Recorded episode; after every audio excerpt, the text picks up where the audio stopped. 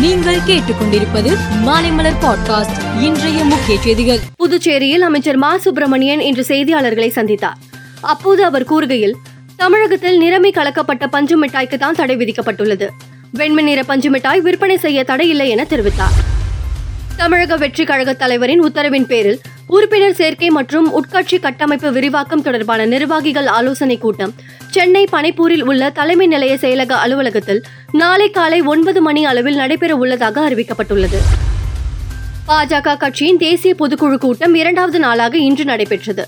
இதில் பங்கேற்ற பிரதமர் மோடி பேசுகையில் இரண்டாயிரத்தி நாற்பத்தி ஏழாம் ஆண்டுக்குள் இந்தியாவை வளர்ந்த நாடாக மாற்றும் நோக்கத்தில் நாங்கள் பணியாற்றி வருகிறோம் என்றார்.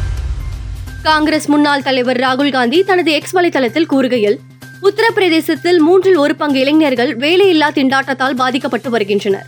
ஒன்று புள்ளி ஐம்பது லட்சத்துக்கும் மேற்பட்ட அரசு பணியிடங்கள் காலியாக உள்ள நிலையில் பட்டதாரிகள் முதுநிலை பட்டதாரிகள் முனைவர் பட்டம் பெற்றவர்கள் குறைந்தபட்ச தகுதியுள்ள பதவிகளுக்கு கூட வரிசையில் நிற்கின்றனர் என்றார்.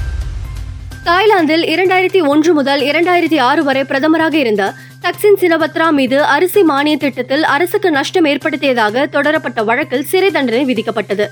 ஆனால் உடல்நலக்குறைவு காரணமாக தக்சின் சினபத்ராவுக்கு சிறப்பு பரோல் வழங்கி அரசு உத்தரவிட்டது.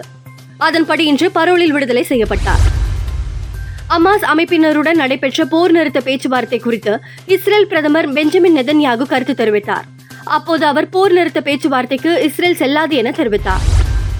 ஆசிய அணிகள் பேட்மிண்டன் சாம்பியன்ஷிப் தொடர் இறுதிப் போட்டியில் தாய்லாந்தை வீழ்த்தி இந்தியா தங்கப்பதக்கத்தை வென்றது.